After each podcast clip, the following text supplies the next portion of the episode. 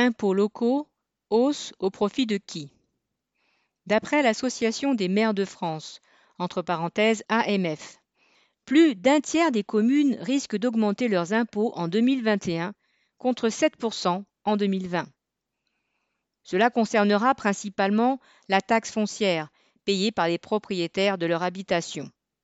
Dans certaines villes, ces hausses pourraient même atteindre 10%. Avec le Covid, les communes ont dû faire face à de nouvelles dépenses.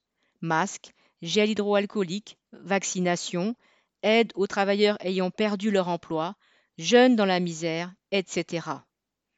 Dans le même temps, les communes ont vu leur rentrée baisser fortement.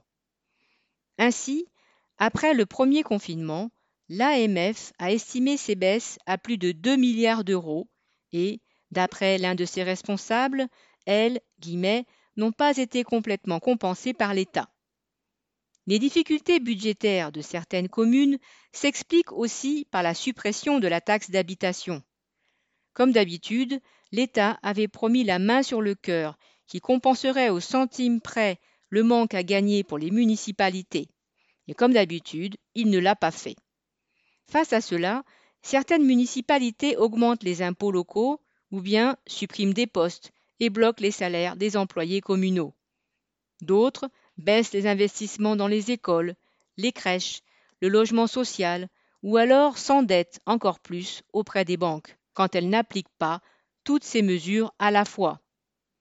Mais toutes aboutissent au même résultat, faire payer la population.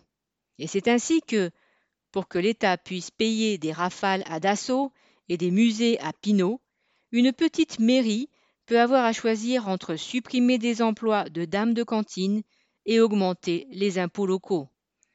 Elle.